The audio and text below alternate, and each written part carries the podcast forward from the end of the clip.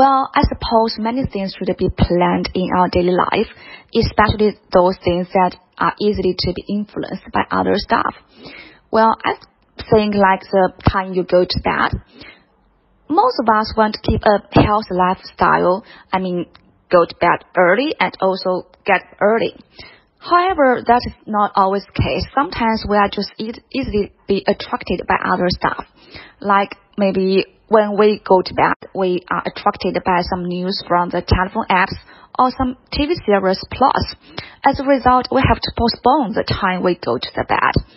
In, I mean, as a result, we should put that into our daily plan.